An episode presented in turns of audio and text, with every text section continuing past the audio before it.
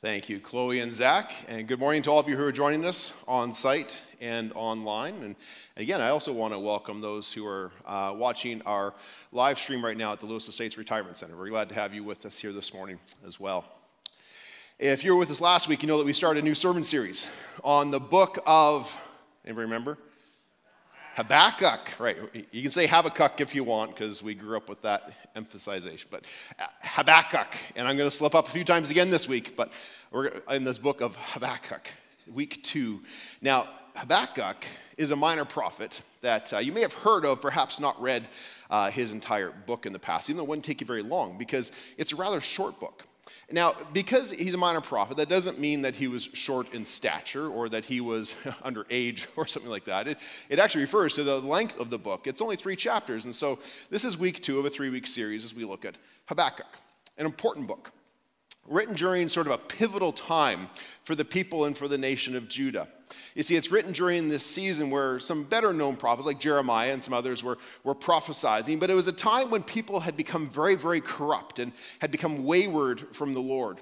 And Habakkuk was a faithful man of God who, who likely served in the temple, and he saw how wicked everybody had become. And he felt like God was not doing a single thing about it. And so it created this burden within him. And he cried out to God to express this, these, these questions of concern and these, these questions of confusion he was experiencing. Like uh, questions perhaps that maybe at some point in your life you have asked. Like, like God, why aren't you doing something? How can you just let this continue on and, and as though you're turning a blind eye to it? God, I look at the absence of your presence in this moment and it feels like you don't care. God, why are you not acting for us? You're, you promised that you would. So Habakkuk receives a reply from God as he cries out, as we learned last week. Eh, but this only actually added to the burden that he was feeling. Because God, in response, told him this He said, he said Habakkuk, I want you to tell the people that I'm going to have to punish them because of their wickedness. And here's the plan for how that's going to happen I'm going to use the Babylonians to get the job done very, very well. The Babylonians, Habakkuk would have been thinking, whoa, whoa, whoa. That ruthless, wicked people? God, that's even worse. If your goal, God, is to reduce wickedness, I'm not sure why you're upping the ante by using the Babylonians and supposedly blessing them in the midst of this situation. And that's where we left Habakkuk last week. We left him asking a question of faith that now leads him today to make a choice of faith. A choice between placing his faith in the moment that he was experiencing or placing his faith in the character, in the promises of the God that he knew. And as we consider the choice, I, I was thinking about that this week as I was writing the sermon. It reminded me of, of this clock that, that hangs in my office. And so I have this clock, and Andrew, what time does that say? 10:30. Colin? No, it's, it's not Miller time. No, what, what, that's later, man. Come on. What, what time? 10:30. Yeah, 10:30. Now, as we look at this clock, it tells us that in this particular moment that it's 10:30. But is that enough to let us know, for example, if this clock even works? Is enough for us to know this has any power at all? Like, can you see the hands move? Just by looking at it, it, it tells you right now in this moment it's 1030, but it really doesn't let you know if anything is actually happening. I can maybe take the face off of the clock and I can show you the insides of it, show you how it works, all the mechanics. But I don't know if that would help either, because that would increase the complexity of, of how a clock works, if this even works in the first place. My question is not how it works. My question I'm wrestling with God is if it works. I don't know about you, but for me, that would just further confuse me if I saw the inner workings of how that clock supposedly works. But what if I told you that not only does this clock hang in my office, but I can promise you that it works? I can't count the number of times a day that I glance at that clock and I look at the time. And in that particular moment, I trust what it tells me. And it gets me where I need to be on time. It makes sure that appointments end when they need to and they start when they need to. It got me here on time.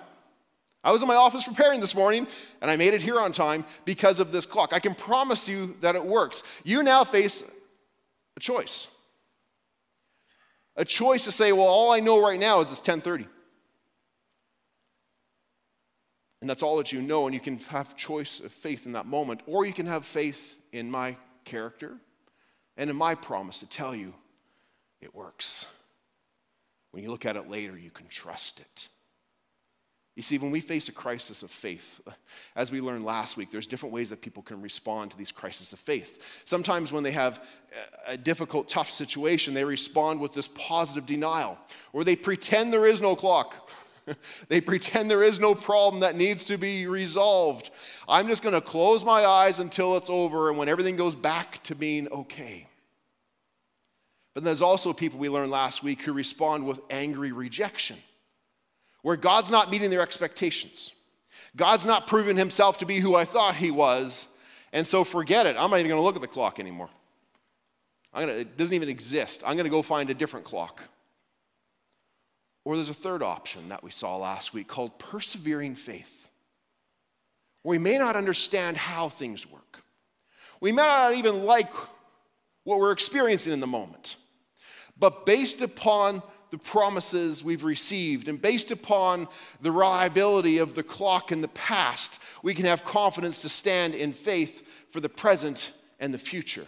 And that's where Habakkuk found himself. Habakkuk remained true to his name. Remember what his name means? Anybody remember that? It means to wrestle and to embrace.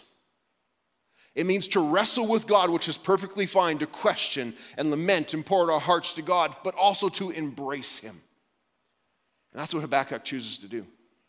He chooses persevering faith in God over the present situation in which he finds himself. And so, as we now press deeper into chapter two of this book, and if you want to follow along in your Pew Bible, it's found on page 764. I invite you to turn there on your, on your phones, your own Bibles, if you like, as well. Habakkuk chapter two. And as we look at this chapter two, God reveals three things that we can do if we choose to press into persevering faith and put persevering faith into action. And we read this in Habakkuk chapter 2 verses 1 and 3. Begins with the words of Habakkuk. He says, I will stand at my watch and station myself on the ramparts, or station myself upon the tower. I will look to see what he will say to me what answer I will give to this complaint of mine. And then God speaks. And the Lord replied in verse 2 Write down the revelation and make it plain on tablets so that the herald may run with it. For the revelation awaits an appointed time. It speaks of the end and it will not prove false. Though it linger, wait for it.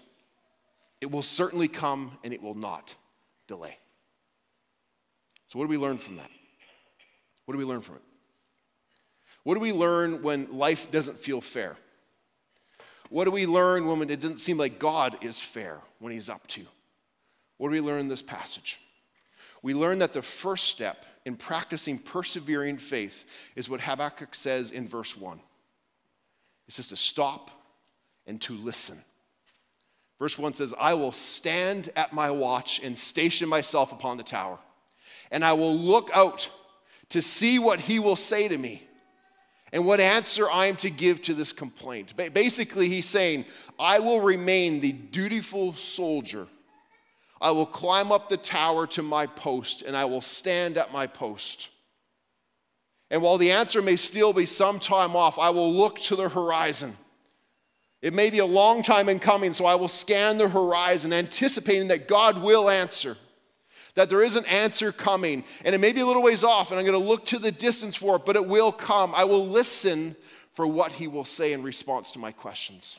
And here's what we need to know, especially when we're going through times when we feel like God is distant or we feel like He doesn't care or He's not doing something. The first thing we need to know is that even when it feels like that, God is relational. And God loves to speak to His children. He loves to speak to His children. I'm blessed to live in a house where we have young adult children around and our granddaughter Lydia. And I, and I know that for Nadine and I, no matter what is happening in our lives, when they come home at the end of the day, whether they're coming home from daycare, from a, from a day at work, or from an exciting shopping trip, we just want to stop and listen. We want to know what's happening in their lives. We want to stop and hear what's taking place. God loves to listen and to speak to his children. And if we stop and listen, we'll often hear him. They might wonder how. How, how can I listen? How can I hear from God? And, and there's a few. There, there's many, many ways we can do it. A, a, couple I'll mention to you. Like the first thing we think of when we hear the word listen is, is like an audible voice. Like you're hearing me right now. And does God speak that way? I think He does. By no means the most common way. By no means the most common. Some people think they hear God's voice probably a lot more than, than it actually comes. But I can tell you, I, I do believe it happens. I can think of my own life that there are two times when I, when I firmly, unwaveringly believe that God audibly spoke to me. And both of them were at very pivotal moments on a journey as he was moving Nadine and I from a previous life into this life of ministry he had called us to. Now, when I say audible, I don't mean like I heard him with my ears. I heard him louder than my ears could ever hear him. I mean, I heard him louder and clearer and more undeniably than my ears would ever let me hear him. And over time, it proved to be true. Everything that he had said came to be true, which gave confidence that I had not misheard. And there's not a single day of my life where I discount the fact that God spoke to me in a pivotal moment. But often, God will also speak to us through his word. Have you ever had a situation where you feel like a, a passage of scripture or perhaps a, a biblically based sermon was speaking right to you? You ever had those moments? God is speaking through His Word, whether it's through a time of devotion when we open His Word and read His revelation, or, or when a pastor or a Sunday school teacher or, or, a close friend or somebody at our, one of our life groups opens the Scripture and reads that and unpacks it with us. God can speak to us through those things as well. That, that's where He reveals so clearly His character and His promises.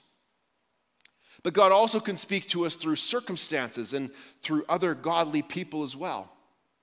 Just as we may have had a sermon or, or, a, or a, meme on Facebook that speaks to our moment with a passage of scripture, have you ever had a moment where it feels like, wait a second, I have, I have another moment of choice? Was that a coincidence? Or was there something more going on there? You rarely ever hear me use the word coincidence because when you use the word coincidence, when you chalk things up to a coincidence, you're actually making a statement on a worldview. Because the word coincidence essentially means that there are events that took place that have no relation to each other. It's just a coincidence. And sometimes I think coincidences can happen, but it's not a worldview that I choose to live by. I choose to live by a moment that goes, you know what?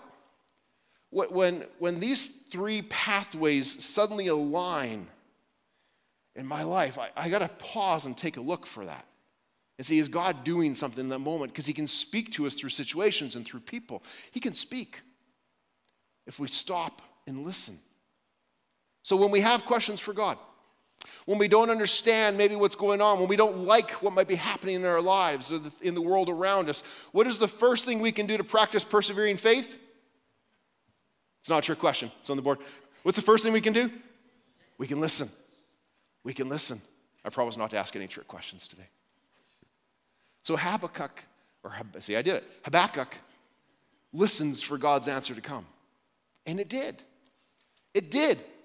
And in the answer, God gave the second step. In verse 2, God speaks, He replies, and gives us the second step to practicing persevering faith. You see, because once you've heard from God, you're going to want to make note of what God said.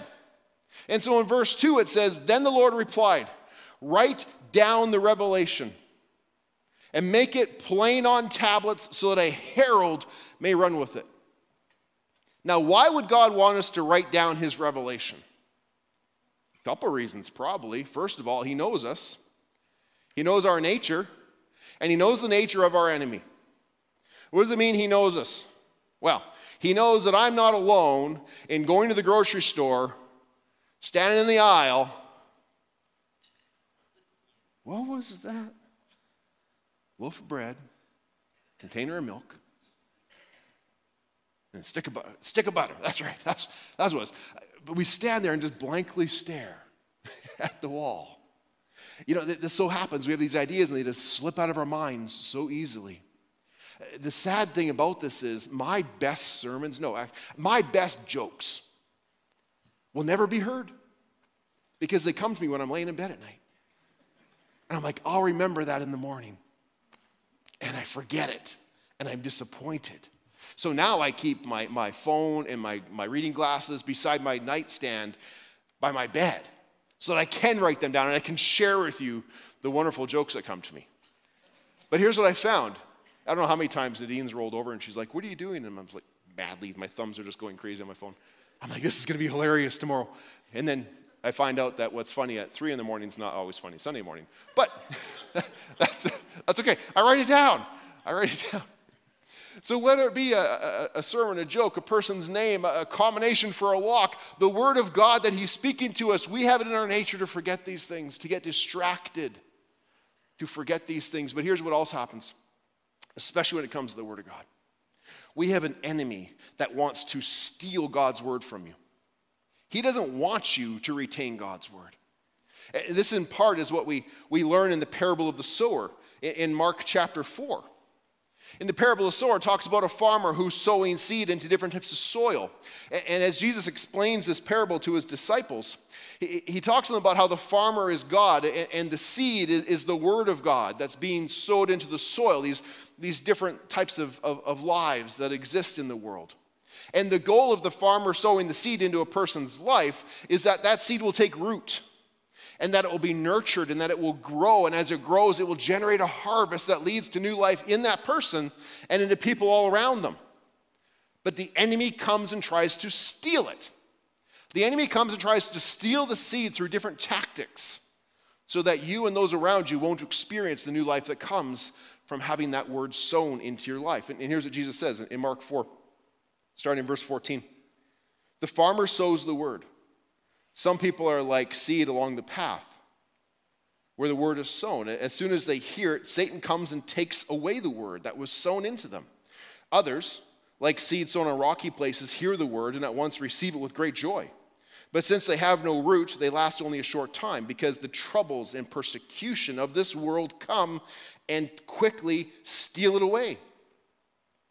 Still others, like seed sown among thorny paths, and the worries of this world, the, the, deceitfulness of the world, the deceitfulness of wealth, and desires for other things come in and they choke the word, making it unfruitful. But there's others. There's others who are like seeds sown into good soil. They hear it because they're listening. They accept it and they write it down. And it produces a crop. A crop some 30 and 60, some even 100 times what was sown. How do we make the Word of God go deep into the soil of our lives so that we can experience new life? How do we do that? Well, whether you are prone to forget things, whether you're prone to, to lose track because of times of trouble or because of doubt or, or, or the deceitfulness of the world around us, whether you're prone to forget the Word of God because you had it at one time, but it just became so common as time went on, write it down. Make a record of it so that you will not forget it and you can allow it to go deep and not allow it to go stale in your life. And sometimes we say write it down. It, can mean literally, and you know, it, literally, we can write it down. I'm not a journaler. And I'm going to guess a large percentage of us here are not really excited about going home and starting a whole journaling program to write things down. Uh, it's a difficult discipline to learn for some people. Some people love it, naturally have done it. What I found works for me is I have uh, on my iPad, I have a digital five year journal. And here's how that works I, I just open up the, pa- the, the app and I just write three or four lines a day, just point form, three or four lines a day, and I'm done. Including the time of processing and thinking, it takes me like two minutes. Sometimes I'll write a little more. Sometimes I'll write a prayer at the end, but usually a couple minutes a day. But here's the beauty of it you do that consistently over a period of time, and it's a five year journal, which means that when I come back to that same date a year later, the app prompts me and says, Here's what you wrote a year ago. Here's what you wrote two years ago. Here's what you wrote three years ago on that same day. And it's this constant prompt. And you can look back and see how things are moving. How in that moment you couldn't see much more than the fact that it was 1030. But now it's a year later and you can see that God was moving and working and so much more is happening between then and now. And it furthers the revelation. I'm not a journaler, but that, that's, that's what I find to do. And here's what happened actually this week. I, I, was, I opened up my app and, and I was reminded this week of on, uh, it was on June 2nd, 2020. One of those little point form things I put down said, Talk to Zach about investing in him and our online presence during COVID. I just put that in there, June 2nd, 2020. And then we moved on it. And all of a sudden, West Meadows at Home was born and grew and evolved. And over the last two years, I, I wasn't sure if it was going to work. We didn't know how it was going to happen, if it was going to be an impact, if it was going to be a sort of a quick thing to fill in the blank, or it was going to continue on forever. We didn't know. But as I journal now, two years later, we see that West Meadows at Home has allowed us not just to keep the church community together during the time of COVID, but has allowed us to extend our reach around the world. Literally around the world. Countries around the world are people who occasionally and for a season repeatedly tune in to join us on Sunday mornings. We have people who are in lockdown situations because of COVID still today, like at Lewis, Estates Retirement Center, who are tuning in through West Meadows at Home. We've had over 60 people acknowledge that they have taken a step with Jesus, many for the first time through West Meadows at Home. And we're going to continue to invest in West Meadows at Home, which we're going to talk a bit about at the town hall following the service here in the sanctuary, following the service today. And I was prompted, reminded of that when I opened up my journal because I wrote it down two years ago. Talk to Zach about something that could happen. Fast forward, and we can look back now and say, God, you are so good. In the midst of COVID, when we didn't know what was going to happen, we didn't know which way was up, which way was down, how would we keep doing services, how would we keep doing much of We didn't know in the moment. But two years later, we look back and go, You are so good. You are so faithful. Because we listened and we wrote it down. And when you write it down, when you record it, you can then report it, as I have just done to all of you. I can report it to you what has happened, and you can see that God's truth proves true. God was saying to Habakkuk, years later, write this down, because years later, when I prove myself to be just, when I prove myself to be true, I want it to be in writing so that everyone knows that I am a God of my word so that everyone can have faith in my character and have faith in my promises when it feels like the situation is going to steal that from them. They can look back and say, No, I have faith in the character and the promises of my God. Now, whether you literally journal that down or if you just figuratively do it, it, can be through oral stories that you share within some traditions are great at oral stories, just sharing traditions and stories, through, through making videos, poetry, paintings, lyrics for a song, whatever it may be, write it down record it. Make a date in time when you listened and recorded it that you can report it to others. Because it allows us to have the word to become rooted into our lives. And when it's rooted in our lives, it's hard for time to make it become dull, and it's extremely hard for the enemy to steal that word from us. Make sense?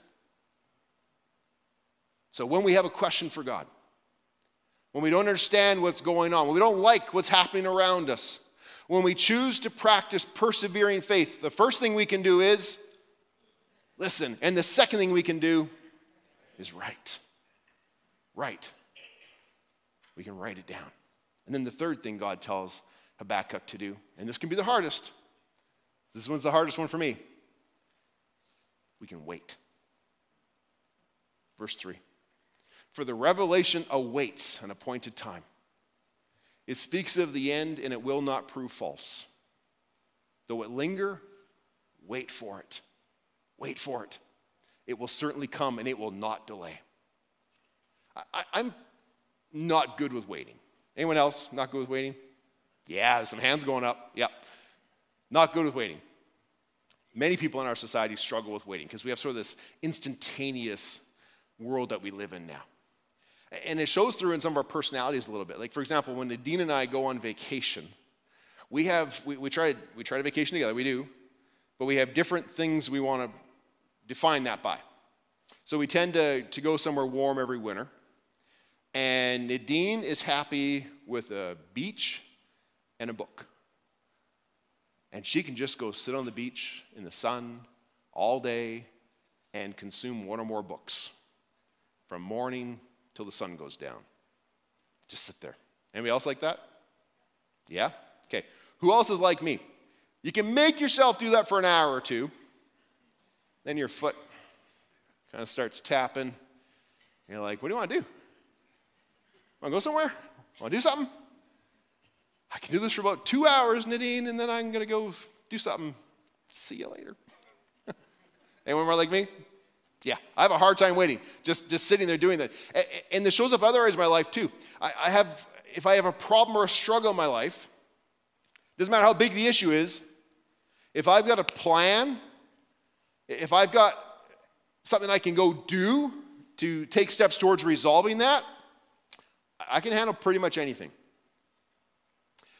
But if you ask me to wait for a plan, you ask me to stand in a moment where I don't know and I have to wait for somebody else to tell me how we're going to resolve that, it causes anxiety in me. Incredible anxiety. And I think this is not just a personality thing, I think there's actually a social aspect that exists within our society at this time, especially amongst the younger generation, where the younger generation struggles with things like delayed gratification in this fast paced world in which we live. And this has been thoroughly studied. Even back in 2019, uh, the Barna Research Group did a survey of 15,000 millennials over 25 countries, and they came across 15,000 over 25 countries. They found that a central aspect of the young adult experience was anxiety. And when they started to define, well, well anxious about what? Anxious for what reason? It, it, it took many forms. It, it was like uh, anxious about making decisions, about pressure to succeed, uncertainty, uh, loneliness, dissatisfaction with life, um, uh, trying to understand myself and my place in the world. And that was all, be- that was 2019. That was before the pandemic. That was even before the pandemic hit. This was reality. Uh, and what's the relevance of this to our, our issue of waiting? You see, this is about more than just a feeling of angst. The research came to show that this anxiety was actually a byproduct of unmet expectations. And when that seeped its way into a person's spiritual life, the relationship with them and God, when it seeped its way into the relationship with the church, the relevance of the church in my life, when a gap existed between the situation they were experiencing and the outcome that was yet undetermined when they had a question but they had no answer, especially when it was a question like Habakkuk's Where are you, God? What are you doing, God? Why aren't you helping, God? Don't you care, God? The end result of that, because of the unmet expectations, because of the lack of action that was taking place, filled people with anxiety. It's not unlike the burden that Habakkuk feels in chapter 1, verse 1 where it says he received a burden from the Lord that he cried out to God in the midst of. And that caring, fatherly voice of God responds, though. It responds if you, if you feel that you're in that situation now or, or have been there in the past, or maybe you've been in there for a while. The fatherly voice of God speaks and listen to it. As he says, I know. I hear you. But trust me, I got this. Trust me, I've got it. The words of the psalmist in Psalm 46:10, he says, "Be still and know that I am God. I will be exalted amongst the nations. I will be exalted in the entire earth." And this command to be still is not a call to inactivity. It's not a call to land on the beach and just kicking back and going, I guess you, guess you got it, God. It's not a call to inactivity, it is a call to passive activity. Uh, it probably sounds like an oxymoron. In, in some ways, it is. Let me explain what that means passive activity. It's not an oxymoron. It means it's a call to stop striving on your own power. Stop striving according to your own plan. Stop striving and trying to resolve things on your own understanding. Instead, fill the gap between the question and the answer. Fill the gap with persevering faith in God. Fill the gap with persevering faith in God. Choose that posture of faith that says, I will be still before God because my activity is trusting in God. Trusting that while I may be still, He is not still. He's working. He's continuing to work. And that's what it says in verse 3. In the second half of verse 3, it says, For the revelation awaits an appointed time, and it speaks of the end, and it will not prove false. Though it linger, wait for it. It will certainly come, and it will not delay. There is no guarantee it'll come right away. No guarantee it'll come right away. Habakkuk waited. And he waited. And he waited. So, do you know how long he waited for that to all come to fruition? 70 years. From the time he received this word till the time that God fulfilled the promise, 70 years, the people were taken into captivity. But that doesn't mean nothing was happening. God was working towards the appointed time. And, this phrase appointed time comes from the Hebrew word moed. And moed means eh, the, the, the, best probably analogy for, for us would be like a, like a woman in labor, where there is an appointed time when that child will arrive. And there's not much that we can do to speed it up or slow it down. There's an appointed time in which it will arrive. And between now and then, we may not be able to see all that's taking place. We'll see glimpses and hints and evidence that something is taking place, but we certainly aren't able to see all of the development, all of the things behind the scenes taking place as that child grows in the mother's womb. But we await the arrival with anticipation that it will happen. We await the arrival knowing and believing that while we can't see all the things that are happening behind the scenes, it will come to pass. Kind of like my clock.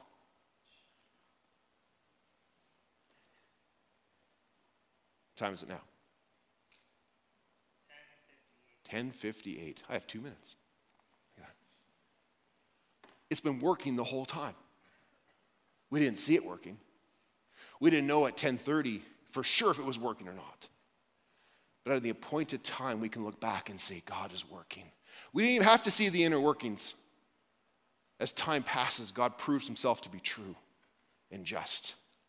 And God reveals in Habakkuk's life that I do see I do know and I do care. I know how wicked the Babylonians are. I know how difficult and hard this is going to be upon you and upon the people, and I am going to do something about it. Habakkuk, justice will prevail. You see, in verse 4, in verse 4, he says, I see the enemy. The enemy is puffed up, and their desires are not upright, God says. And he kind of continues for the rest of the book by basically saying, or the rest of the chapter by saying, Don't worry, theirs is coming. Because we haven't got time to read it all today, but if you were to read the rest of chapter 2, from, for the next 15 verses, God pronounces five, declares five woes, five sorrows upon the nation of Babylon. He does know, He does see. He has a plan that needs to be worked out, but theirs is coming. Don't worry, Habakkuk, theirs is coming. Justice will prevail. We haven't got time to go through them all, but the five woes, in verse 6, we read the first one that, the, that through wealth and through the threat of violence, they have built up their empire. But God says, Your victims are going to rise up, and your victims are going to plunder you. Continues, says, You have built your kingdom out of pure wickedness. But the fact that you have a kingdom built of wickedness, wickedness testifies against you and declares a death sentence upon you. In verse 12, he says, You've built cities based upon bloodshed. But I, God, will gain my glory when your kingdoms are turned to ash. He says, You have advanced yourself by abusing your neighbor, taking advantage of your neighbor. But every single thing you visit upon them will be visited back upon you, and I will strip you of your glory. And he says, These idols that you've trusted in, the things of this world that think give you power they're going to prove worthless because when I come against you as the God Almighty, they will fail you and your nation will fall, God declares. God does see and He does know and He does care.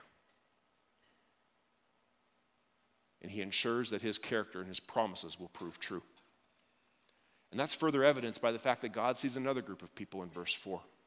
He starts off by saying, See, the enemy is puffed up His desires are not upright. He declares these five woes against them, but the last half of it says, But the righteous person will live by his faithfulness.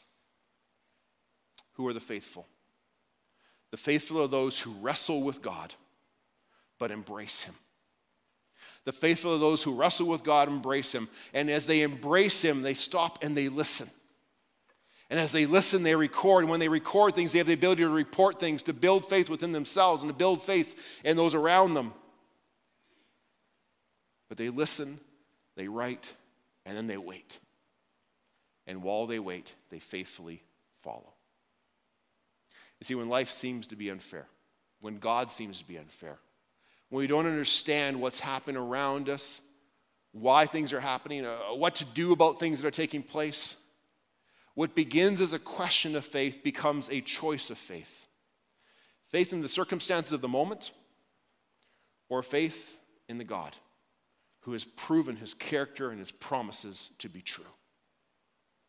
In the concluding words of chapter 2 and verse 20, he provides the promise and the reassurance we need to help us make that choice.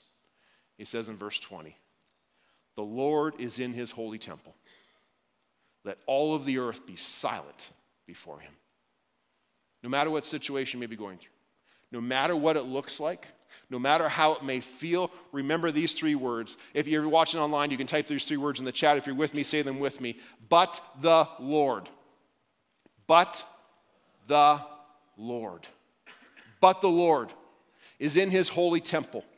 The Lord still reigns. He is still in control. He is not defeated, and neither will you be defeated. But the Lord is good, and his mercy endures forever. But the Lord is loving. He is for you, he is not against you. But the Lord is righteous. The Lord is true. The word of God will never fail, it will never leave you. But the Lord is in his temple. So let all of the earth be silent before him. Let our faith persevere, not in the situations, but in the Lord. In the Lord, whom we can trust in his character and his promises. And when we trust in his character and his promises, we will know because we've listened, we've written, and we've waited. We will know his character and we will know his promises. The righteous shall live by faith,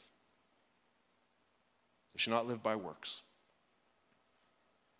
That requires us to see limits within ourselves. That even our own good, compared to God's work, really looks like wickedness. But that's not meant to discourage us. It's meant to reveal our need for Him. Because the righteous shall live by His faithfulness.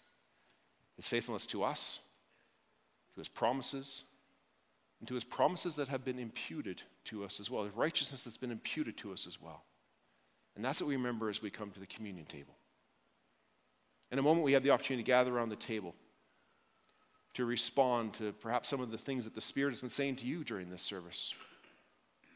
A, chance to come to this table to, to prepare our hearts to maybe, maybe make that course correction where if we have been going wayward from God and we hear Him calling us back, and say, I need to come back and stand with you, Lord. I have not been still and knowing that you are God because I've been striving on my own. It's this beautiful opportunity once a month we can come together to, to celebrate, to remember, but even to correct that course when need be. It's one of the greatest promises that God ever made that we can have confidence in, is represented by the elements upon this table. His new covenant, where He made a way through Jesus Christ for us to be forgiven, to be made right, and to have a personal relationship with Him. And so, as we prepare now to, to transition to the time of communion, I invite you, if you join me in a word of prayer. Heavenly Father, as we come together today and prepare ourselves to come before you, to come before these elements upon this table that reminds us of you. Lord, I pray for any of those who may be here on site or online who feel like they're in that waiting zone. Lord, they're feeling the anxiety. Maybe they're feeling the loneliness. Uh, however, that's defined, Lord, I, I pray if they, if they have been keeping their eyes upon the situation in front of them, Lord, that right now you would help them to lift their eyes, to lift their eyes to you in your holy temple and say, But the Lord. But the Lord is on his temple, in his temple, and I will trust in him. Lord, I pray for those who perhaps have allowed uh, what they feel like is a lack of answer from you. Or, Lord, even those who have maybe received an answer, but they don't like what they heard. And maybe have rejected you or, or wandered off on their own, choosing their own path. Lord, I, God, I pray for those right now, too, that the fact that they're here listening right now proves that there is an anchor that has held them fast, even though they may have wandered or tried to reject them. You, Lord, have not rejected them. You have not been unfaithful to them. And so I pray, Lord, in this moment that they would hear, they would hear you invite them to come back, to confess those things. Lord, those who are with us who have perhaps never made that confession of faith, who have never said, Thank you, Jesus, for standing in the gap between the question and the answer. Lord, I had the question of, of will I be good enough? of a purpose in life, of, of how can I ever be made right with God. And you were the answer, Lord. You stood in the gap and paid the price for our sins. We thank you for that. We remember that and we celebrate that as we come to this time of communion.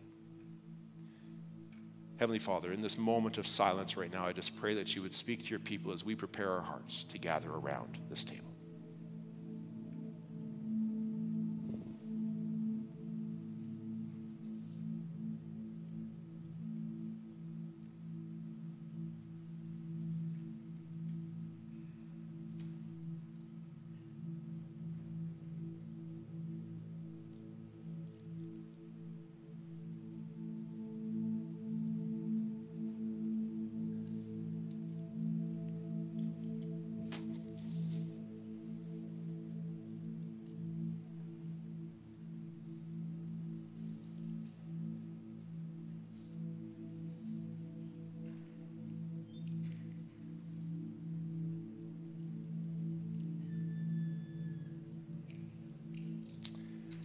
We come to this sacred table not because we must, but because we may. We come here to testify not that we are righteous, but that we sincerely love our Lord Jesus Christ and desire to be true disciples. We come not because we have any claim to heaven's rewards, but because in our frailty and in our sin, we stand in constant need of heaven's mercy and of its help not to express an opinion, but to seek the presence and to pray for the Spirit that He may speak, guide, that we may experience forgiveness, healing, and restoration. For all these things we remember and we say thank you now to Jesus for His sacrifice. We invite all who love the Lord Jesus Christ, who have repented of their sins, and who have decided to follow Christ in newness of life to come and join us at this table. On the way in, hopefully you received the, the elements. If not, you can just raise your hand and an usher will bring them to you now that you can participate with us in this time of communion as we come to the Lord's table.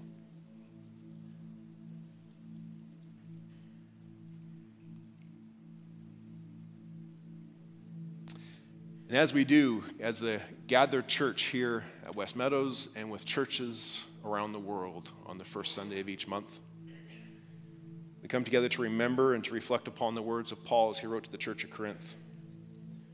When he reminds us of this, he said, The Lord Jesus, on the night that he was betrayed, he took the loaf of bread, and when he had given thanks, he broke it. And he said, This is my body, which is given for you. Do this remembrance of me. I invite you to join me in a prayer for the bread. Heavenly Father, we say thank you that, that you chose to live among us. You chose to be the revelation, the incarnation that, that not only revealed the Father, but made it possible that we could be in personal relationship with the Father. Remember now, Lord, for the body in which you were born, you lived, you ministered, but ultimately, you sacrificed in our place. Say thank you, Lord, as we remember. Amen. Let us do this remembrance.